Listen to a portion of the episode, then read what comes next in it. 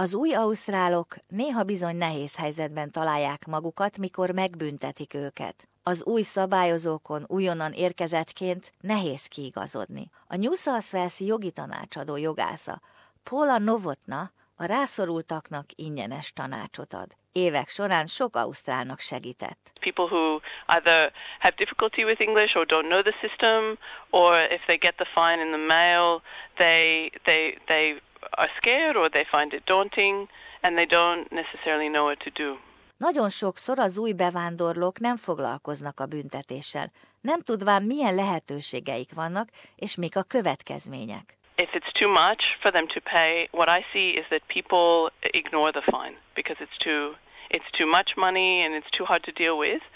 And I think that's the most important thing um, that I would like for people to understand is if you get a fine, don't ignore it because fines only increase over time and more penalties are added to the fine the longer you ignore it. Paula Novotna egyik ügyfele, miután csak egy pici hibát követett el, úgy gondolta, nem fizeti ki a büntetést. Mire végül úgy döntött, mégis utána jár a dolgoknak, a büntetés addigra már háromszorossára emelkedett. A woman who is new to New South Wales, she got fined when she went to catch a train for not having proof of her concession ticket. And this was the first time she traveled on the train. She thought she had bought the right ticket and she was fined $200. Now, she was clear that she didn't want to pay it because she had made a mistake and she had bought the right ticket. She just didn't have the proof with her at the time. And she saw me three years later.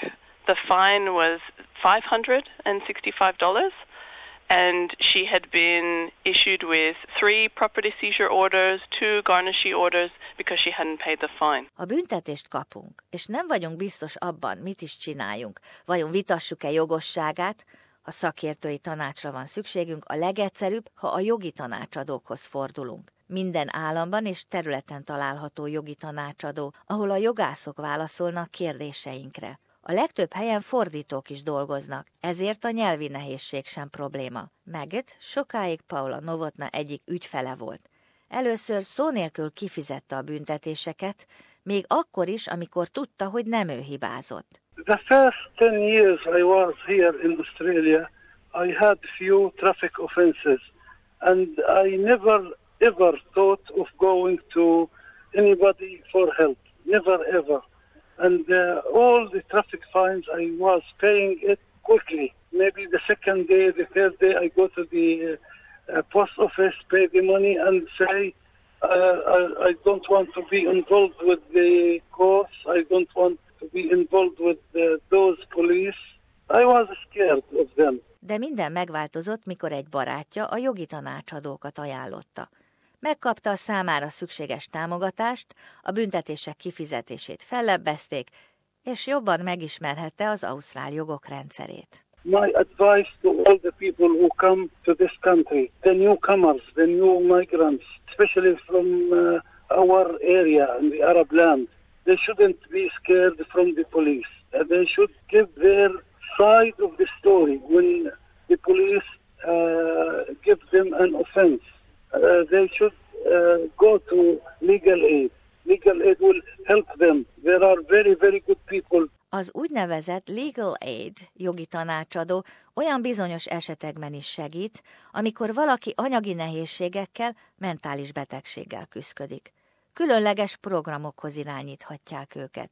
Fizetési tervet állítanak fel, illetve pénzkifizetés nélkül egyéb módon egyenlítik ki a büntetést. Nem sok ember tud erről, pontosan ezért olyan fontos, hogy tanácsot kérjünk, teszi hozzá Paula Novotna. There are special um, considerations under the law for people who can show that they don't have enough money to pay the fine.